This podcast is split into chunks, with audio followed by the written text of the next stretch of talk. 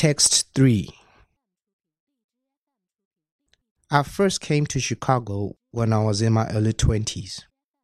Still trying to figure out who I was. Still searching for a purpose in my life. It was in the neighborhoods not far from here where I began working with church groups in the shadows of closed steel mills. It was on these streets where I witnessed the power of faith and the quiet dignity of working people in the face of struggle and loss. This is where I learned that change only happens when ordinary people get involved, get engaged, and come together to demand it. After eight years as your president, I still believe that. And it's not just my belief, it's the beating heart of our American idea, our bold experiment in self government.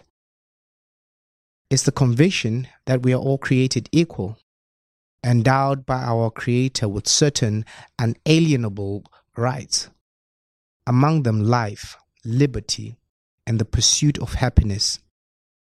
It's the insistence that these rights, while self evident, have never been self executing, that we, the people, through the instrument of our democracy, can form a more perfect union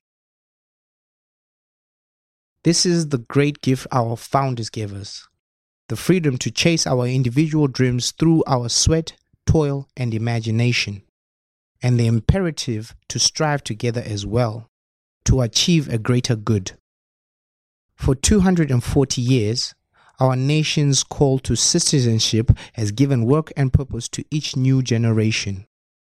It's what led patriots to choose republic over tyranny pioneers to trek west, slaves to brave that makeshift railroad to freedom. It's what pulled immigrants and refugees across oceans and the Rio Grande, pushed women to reach the ballot, powered workers to organize. It's why GIs gave their lives at Omaha Beach and Iwo Jima, Iraq and Afghanistan.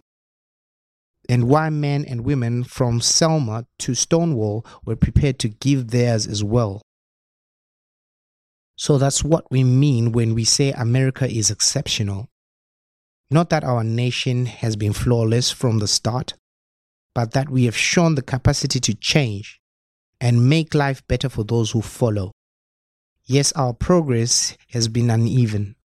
The work of democracy has always been hard, contentious, and sometimes bloody. For every two steps forward, it often feels we take one step back but the long sweep of America has been defined by forward motion, a constant widening of our founding creed to embrace all and not just some.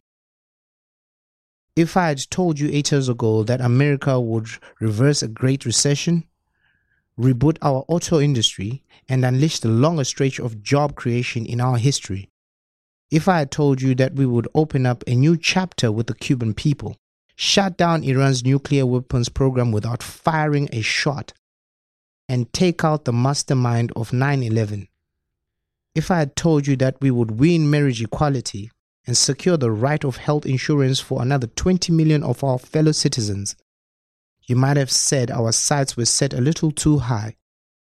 But that's what we did. That's what you did. You were the change. You answered people's hopes, and because of you, by almost every measure, America is a better, stronger place than it was when we started.